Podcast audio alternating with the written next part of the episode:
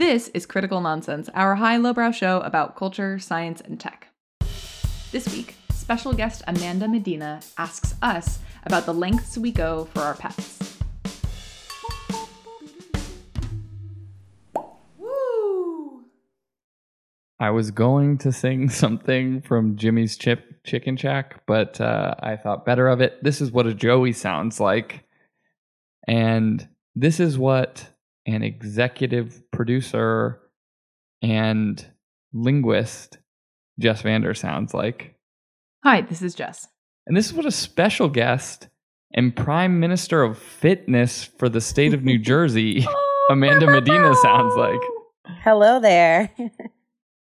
We have a special guest this week, and we're going to get into her topic. But we do have, in what has been maybe the messiest topic that we've ever covered, a little bit of housekeeping around, True. you guessed it, chicken tenders. It's tendies again, folks. the debate and feedback that we continue to get around the chicken tenders episode is seemingly limitless. Uh, we have a couple angles. There are actually articles written uh, over multiple spans of time a restaurant in my hometown of Manchester, New Hampshire, claims the invention of the chicken tender and it's in like USA Today articles and things. So maybe I come from the capital of chicken tenders after all. One, Jess, would you like to discuss some of the debates that you've been having around chicken tenders? Yes, I'll have you all know that uh, in the last 24 hours, there has been much ado about what the tender is in the way that we had discussed. You know, a boneless wing is not a wing. Is a tender a tenderloin? And there were several people I spoke to who were saying, like, no, what is the tenderloin of a chicken? That doesn't make any sense. And it turns out, it appears that uh, chickens do have tenderloins, and that is what a tender is. It's sort of that separated piece of uh, under the breast. So uh, chickens have tenderloins, and tenderloins are tenders, which are tendies, which is somehow still this ongoing discussion. Yeah. Sorry, and- Amanda. yeah.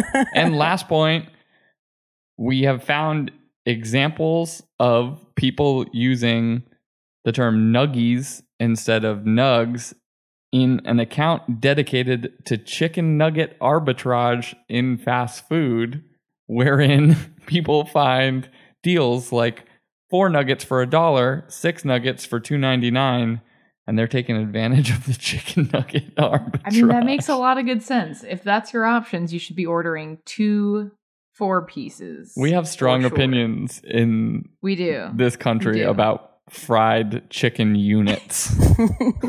Units. I don't know. With that, house clean. Amanda is here to talk about serious things, not chicken nugget arbitrage. That's Uh, right. Amanda, We could- take it away. we could actually probably talk about nuggies when we discuss my topic. Um, I want to do a deep dive on like pets and people having pets because I have a zoo in my house, like most of the Sylvain people know. I have three cats. One was a foster fail recently. Literally took two weeks for us to be like, yeah, we're just going to take her. Yeah, this is our cat Our now. cat. and then I have a dog who's a Belgian Malinois, which is normally not a breed that people consider a household pet. Um, and because of that, I've been treating my animals like they're ch- my children. And it caused me to go into a deep dive of how much is too much and how far do you take it for your pets? Oh my Lanta. oh my lanterns. Oh my Lanta. How much is too much for your pet? I feel like if we thought if we thought chicken nuggets was gonna be controversial, like Right, this is we are- maybe the- we are in a minefield. this might be the one other thing that is as, if not more controversial than the tendies topic. it is. Because, well, so first we have to think about what are the ways in which you can go too far. yeah, have you pet. crossed? Like, what will be the most contentious? I no. So no offense to anyone listening that actually does this for their pets, but like I was in a nail salon the other day and there was a woman that had something that looked like a baby carriage. And I was like, that's so like sweet. Like she's a mother and she's like making time for herself and pampering. And all of a sudden I hear like whimpering and it's not like a human child whimpering. It's like a little puppy whimpering. And I'm like, and you can I can see her physically like taking the car and being like, shh, it's okay, like shushing oh, the baby. And oh, I'm like, boy. Okay. So I had to get up and wash my hands and I like take a little peek and it's like two dogs in a baby carriage. No. and I was just no. like, like I understand I that carriage for like dogs that have like issues with their like legs and they can't walk far and you want them to be outside. But like if your dog is perfectly healthy and you're putting it in this baby carriage looking thing, I think that's gone too far. I've also seen people and this was in Paris. This guy had a like a baby Bjorn and there was a Yorkie a Yorkie and a baby Bjorn? Oh, like yes. on the yes. in the pouch like on shopping, the front of the chest. Like he and his wife were shopping, and the dog is just like dangling from the baby carrier, and they're I, just like facing out or in, facing out. Yeah, it just looks like additional leg, additional chest appendages. I've actually seen that uh, a few people in New York when I'm riding my bike that have like a dog just strapped to their chest and like yeah. you know you tend to be like uh more prone over your bike like hang so the dog's legs are just like dangling down mostly vertical and like looking forward which i find entertaining. I don't know that i have a strong opinion but the the the thing that i'm coming back to in this, as you brought up those two examples, is who is this for? I think that might be like an interesting question as it relates to like how far is is too far how much is too much is are you doing these things for you or are you doing these things for the animal right and is there such a thing as like too much for you like arguably if your dog is willing to tolerate a costume yeah. that could provide outsized joy to you. And and maybe that's enough. But what's interesting is that middle ground of insisting that something is for the creature when maybe that is misguided. Is that what's underneath this? Yeah. I don't know. Like i will have to say that i am guilty of putting like a bow tie on my dog or like a cute little handkerchief. Accessories short lived because they he like grabbed it off his neck and like ripped it apart. And I mean, I deserve that because it's he shouldn't be wearing any of that. like if I found my dog in the middle of the woods as a wild animal, he's not approaching me with a bow tie on. like, hey. is that dog wearing an ascot? Uh, yes. I mean, it, it is. I, I think there it's worth also sort of interrogating some of the context too right? When i when i bring up that question of is this for the dog or is this for you?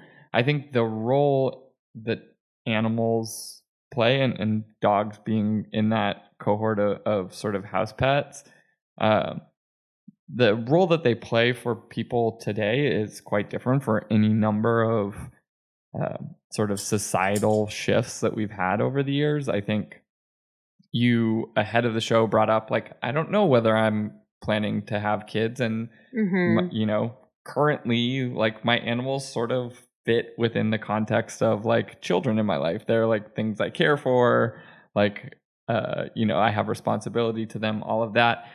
But I think in that same context when people aren't having children or, or like social support, there's also the other part of this where uh, in a society that is contending with increasing levels of anxiety and and so on, like dogs yeah. are playing a working role in a context that historically they haven't worked, right? Historically, they were hunters or protectors, and now they are, you know, like therapy dogs and service dogs. We can talk separately about people Mhm. pushing those limits maybe too far, but I think that idea of like, uh, are they helping people and are you hurting the animal? Like, it, it's sort of like if you haven't crossed those two lines, I guess it's, you know, it's like live and let live. I don't know. Yeah. And it's like, how do you know when you've crossed that line? Like, I can give my mother, I love you, mom, as a perfect example of this. Like, when my brother and I moved out, she was like an empty nester. And we were like, she was sad. Like, she's had her kids in her life this entire time. And all of a sudden, you're coming home and you don't have any course. responsibility. You don't have to do anything. So one birthday, my brother and I decide like she's really sad. She keeps like texting us, let's get her a dog. So it's her birthday. We I bring her to this place in Brooklyn and they're known for like um Yorkie rescues and like small dog rescues. So she picks out this Yorkie and she's in love. She's like so ecstatic like m- the calls getting fewer and fewer. I'm like, okay. this woman It's working. I kid you not, this dog had a wardrobe.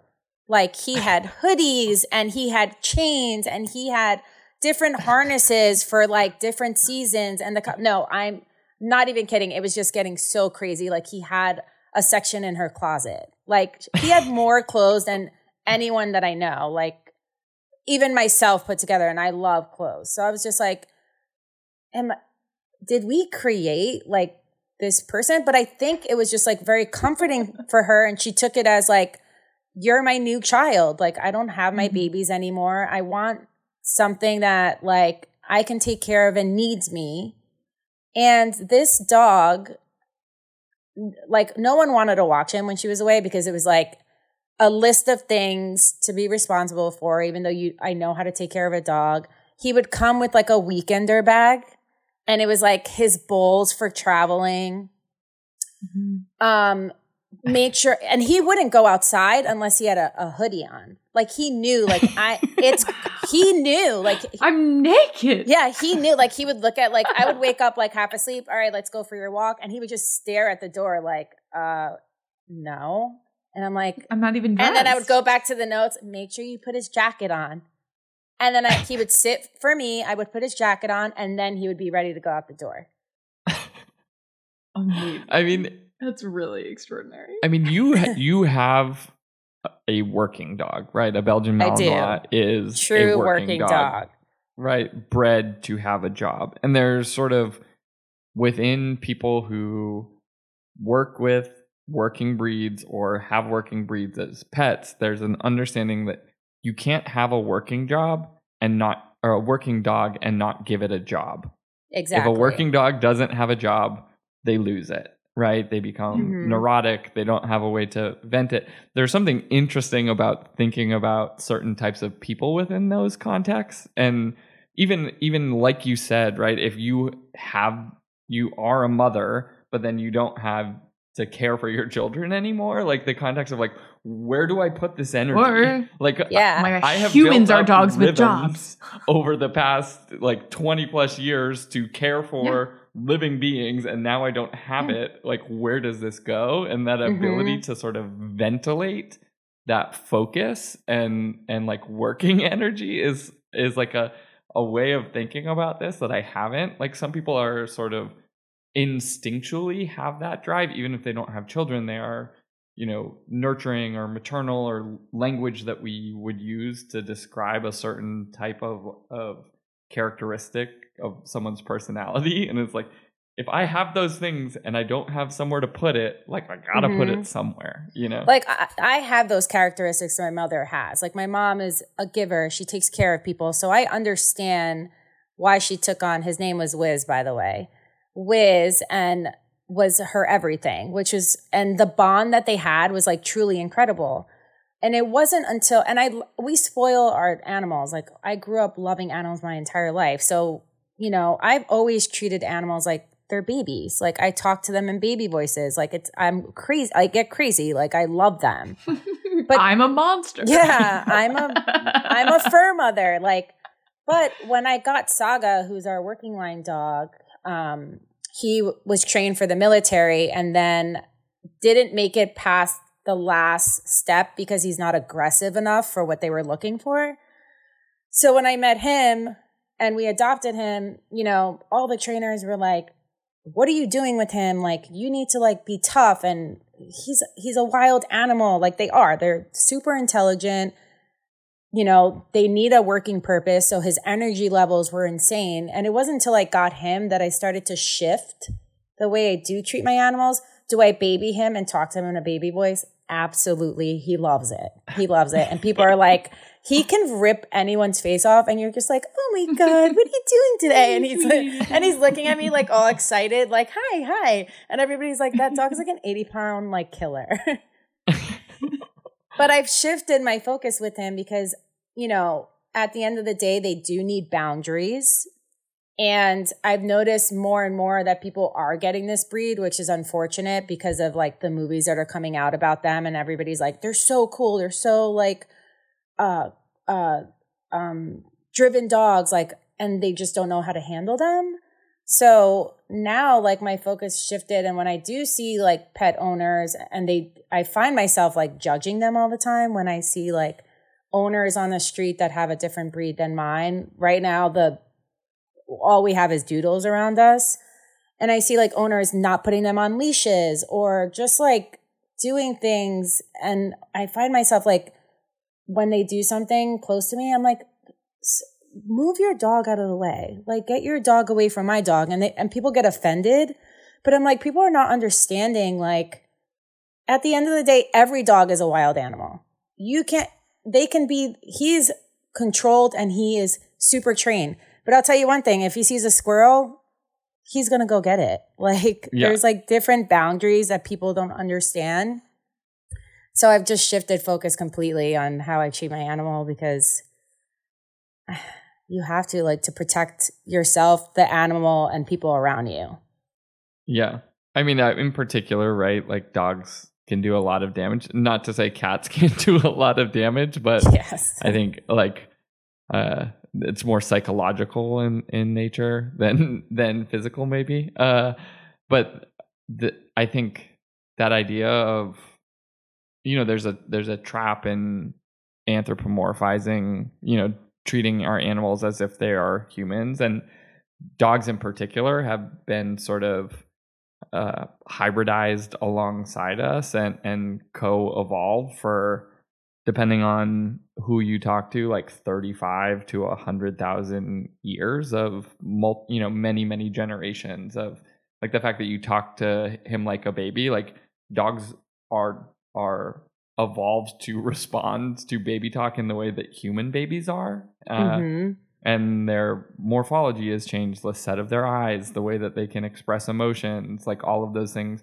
but they are not humans and i think what there is sort that comes back to that question of you know is this for you or is this for them? And i think in the con you know whether you're a bird owner or a cat owner or you know you have some pet rodent or whatever it is it is sort of like returning to the context of like treat them within the context of their species as opposed to trying to treat them like humans. It doesn't change any expectation of what types of relationships or bonds you can build with them but i think you know not pretending that, that you know that you brought up like the leash point. They're like oh my you know people will walk dogs and be like oh my, not my dog. My dog's great. And meanwhile like the dog is like attacking someone else's dog and they're off leash. And it's like it's fine. Dogs are dogs in the same way that like kids are kids. Like you know if you're walking around with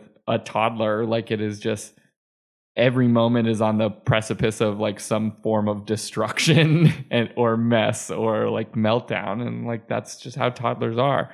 Um but when you're yeah like the the idea of like a dog in a baby carriage that isn't disabled or these other things is like that's that doesn't sound like it's a thing for the animal. It sounds like it's a, a thing for you and trying to become cognizant of of those boundaries uh you know uh, uh, of making sure like you're caring right like at the end of the day that's that's what this all comes down to is like caring for a non-human creature Mm-hmm.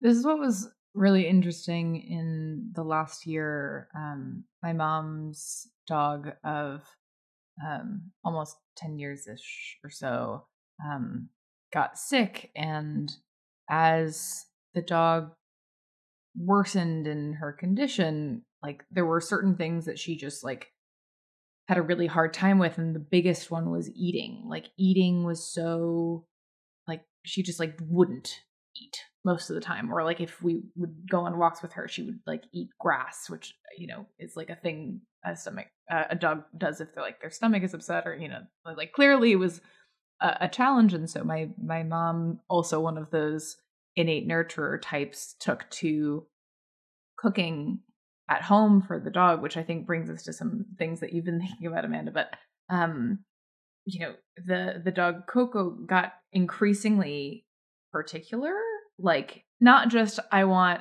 homemade hamburger but i want it made to order. Like uh, like i i won't eat it unless it's cooked right now and and like fresh. Uh and i also want it to be hand hand fed to me so it's less intimidating. Like i i grappled with this to be honest because part of me was like you know this is a sick dog and you want the dog to eat and you like you want to take care of the, the dog? And another part of me was like is this what us humans have done to dogs to like get it to the point where this you know this is what we do? And you know my mom is a saint and took care of this dog for a year before she passed but it was like i was like this is so this is so much and it, it's working but like my goodness the like is this is this something that we have created in some way or in in others? I like is that actually a more natural state for a dog if they are really dependent on somebody else let alone a human? Um yeah it just like that really got me thinking. Yeah they're definitely dependent on us 100% but i feel like if saga like left and i let him out into the wild he would 100% survive he'd like come back with a pack of like coyotes or something like this is my like, this is my, crew now. like i do feel like they still have that instinctual like to them like you know even mm-hmm. no matter what the breed is they're like i mentioned before they're still a wild animal. Like i know for a fact like we have someone in our building that has like a mini herding dog. Like she's so tiny. Like i'm not kidding like my hand size. I, have never seen one that wow. size and it's yeah and it's pretty wild because the other day the owner was talking to Tommy, like, I can't get her to like like stop doing circles. And he was like, Yeah, I know you like paid for this like tiny little thing, but she actually needs like a job.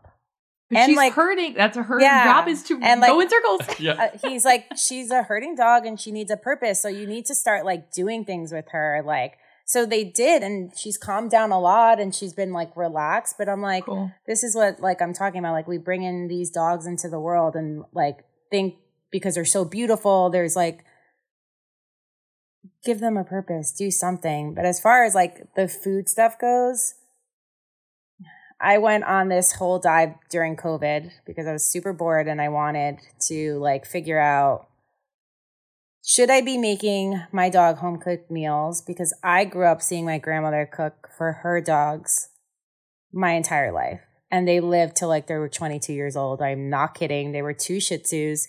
I remember they got one when I was a newborn and he was still alive when I was 17. Like we celebrated our birthdays together and she never gave him kibble. So are there amazing health benefits to giving your dog like a cooked diet versus like whatever processed products were kind of like think is good for them because it's just mass media and it's always like on the television, great commercials like Blue Buffalo and all that stuff, and you see a healthy dog running, but like, is it actually good for your dog? And mm-hmm. I, I did all the research and we spoke to one handler and he he gives his dog a raw food diet, like completely raw. So even the the cook stuff, it's like he's like they're not in the wild cooking their meal for themselves. Cooking.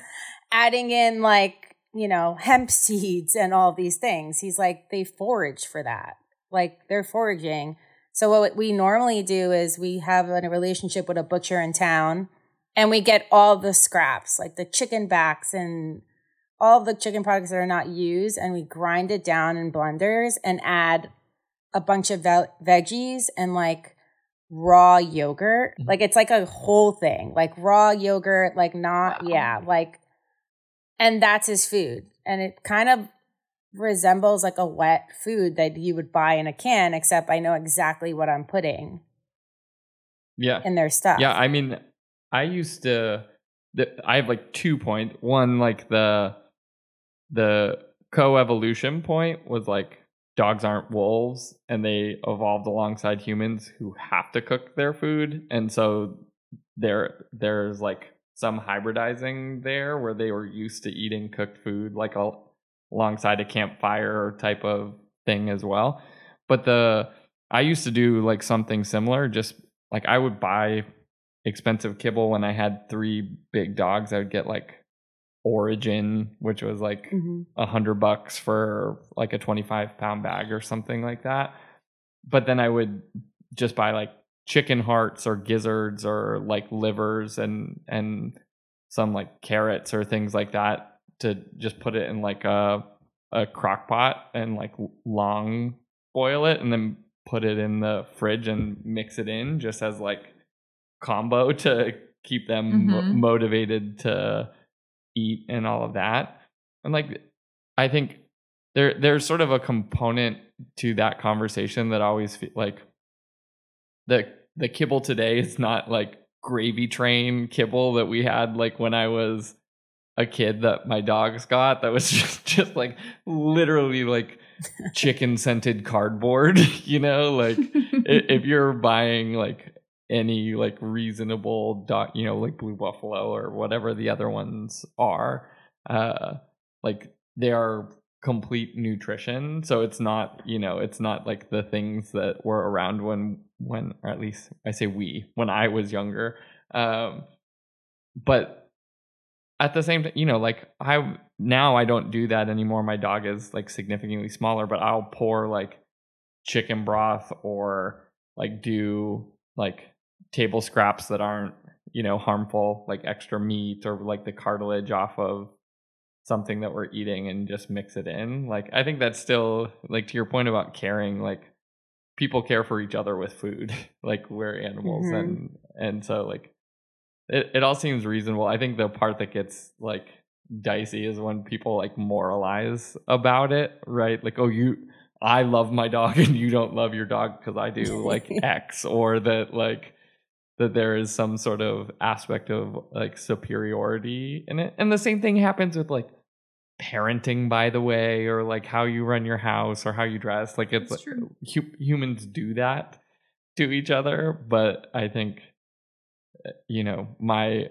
my perspective is is very much like do what you want. Like i don't care. I'll do what i want and you do what you want and we'll just like go about our business.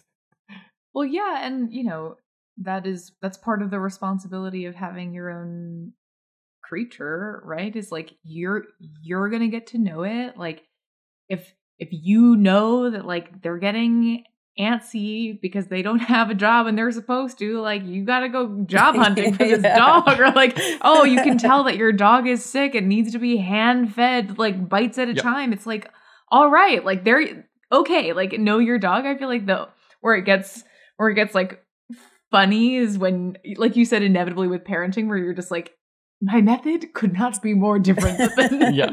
this other being's methods. Like, wow, shocking how how different maybe I would do things. But I don't know. I it's fair to say a part of this is just like you kind of have to trust that that's the person who knows this creature the best in theory.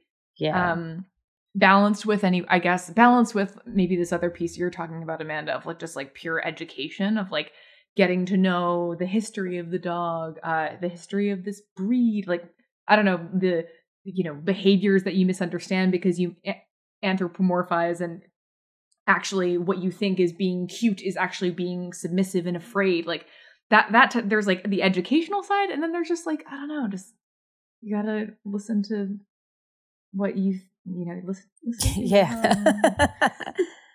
yeah, the education part's huge. Like I think like I've always thought like, oh my god, dogs are so cute. Like I just want to pet them, I want to hug them. And then after like doing all this research and realizing and reading books, like it's so crazy to see how like especially the Belgian Malinois world treats their animals like in the beginning, I would watch videos and I'm like, this is like inhumane. Like they're treating these animals like animals. Like how dare they? Like why would they do that? Like why are they treating None of them, them were talking in baby. yeah, talk. like why are they treating them like this? And then like, you know, dealing like with we had um a second Belgian Malinois because this one was so great. We thought, let's do it all over again. Like we never had it at a puppy stage. The worst mistake we've ever made in our life. Like that's when we thought we knew the breed, but that was like a true Belgian Malinois, a true working dog. And I, we had him for two years, and the trainers that picked him up were like, I don't know how you dealt with him for two years. Like he didn't have a purpose, so he became super aggressive. And we kind of thought he was going to be like a sport line, like Saga was, but he was he wanted something to do. And that's when I started learning from the trainers, like breaking up a fight with dogs instinctually we want to go and be like, get off, get off, get off. He was like, but they actually have to do that to determine who's alpha and they'll never go after each other again. And I was like, Yeah. I will never watch my babies fight. no. And they were like, you have to. Like, one of them has to be louder than the other. Like, they're not going to take it far, like people think, because their bark is like louder and their bite is not there. They're like, they know how to handle it. One of them has to submit at one point. I was like, oh, like things like that still to me, I'm like, I don't know if I can do that. But we recently like tested the theory out with um my sister-in-law's German Shepherd. He's also a male, doesn't like my dog, and we just let them like kind of bark it out. And now they're just like they coexist. They're like, whatever, like you know who's alpha and it's over. It's pretty wild. Yeah. Yeah, I think in the end, right? In the end, it's like let a dog be a dog. And I the thing that you brought up too is like you sought out advice. The like last parenting thing that I would connect it to is the one of the things I'd read about parenting like around the time when I had a young kid is like the way that we treat it now in society is like you kind of have to figure it out on your own. There's lots of books and whatever, but like because you're not like living in multi-generational homes the way we used to and you don't have like shared care in every instance, you figure it out by yourself and then you're like I solved this puzzle. like I know so much now I want to share this with someone. Like I have this expertise and I have nowhere to put it. And so the the sort of unhealthy version of that is like the person who is like perpetually telling you how to like raise your kid or whatever. Where the healthier version is like waiting until someone asks, like your neighbor asks your husband about like what do I do with this thing, and then you you give it. But when you were talking about the cooking and everything too, I was thinking about like we do this in in in food stuff as well or fitness or whatever. Like you figure out your system, you figure out your machine. You're like, I, I got it to work. It worked for me. Like I want to tell somebody like how to do it, and it's like you can't. like their kid is different, their body is different, their pet is different. It's like you, the the waiting to share and and the not moralizing part i think just like makes it better and and makes it so you're not like i don't know you don't get into that um like judgmental mode or like not Yeah. make friends because you're running around being like actually you should hold your leash like this or you should I cook know. your own dinner or like did have you considered a raw food diet let me tell you about keto you know like Yeah, there's a fine line, and I know when to cross it and when not to. And it's usually I cross it when someone asks my opinion. I keep it to myself because, like, what works for me works for me. I've done a lot of my due diligence. I did a lot of research. I've spoken to professionals. I know what works for my dog.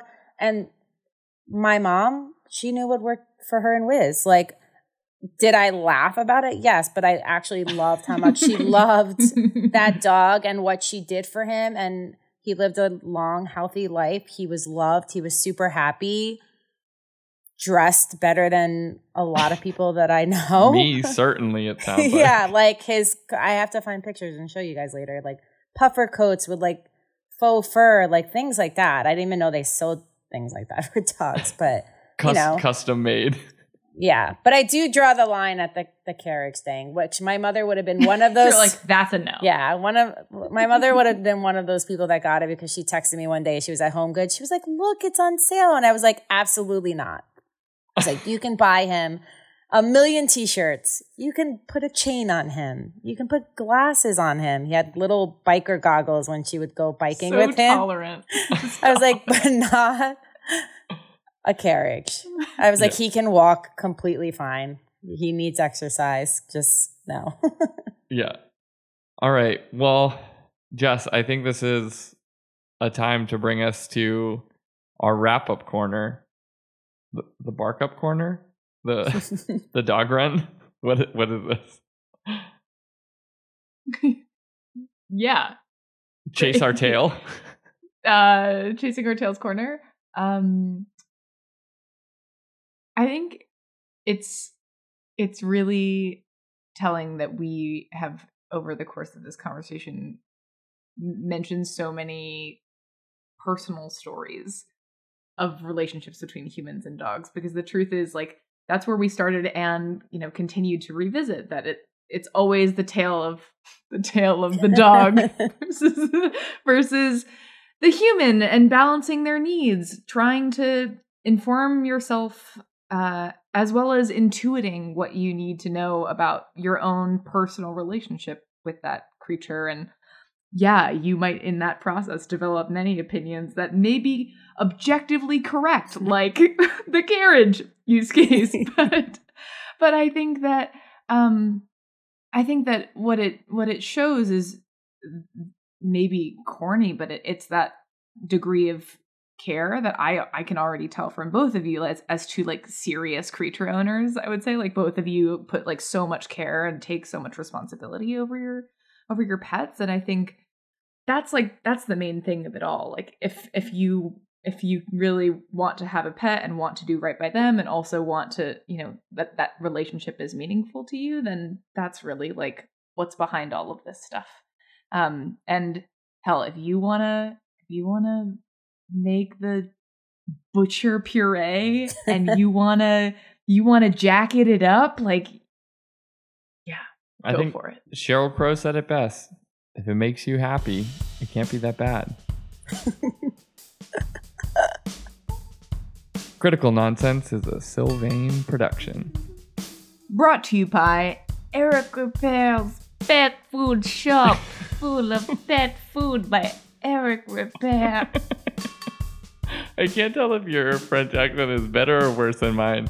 As always, I we'd think like this to is a fake one maybe I should try harder next time we'd like to thank our executive producer and professional impersonator Jess Vander, as well You're as we'd also Oh yeah, you go.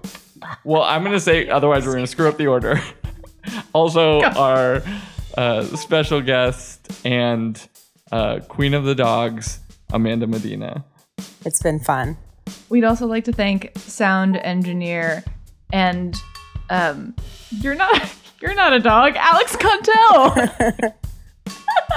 We'd like to thank our programming coordinator, and if he was a dog, a bulldog, Les Jacobs.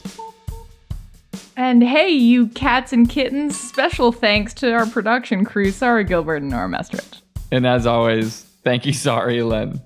Sorry, Len. Special thanks to Two Quizzes. quizzes that tell you what type of breed of dog you are.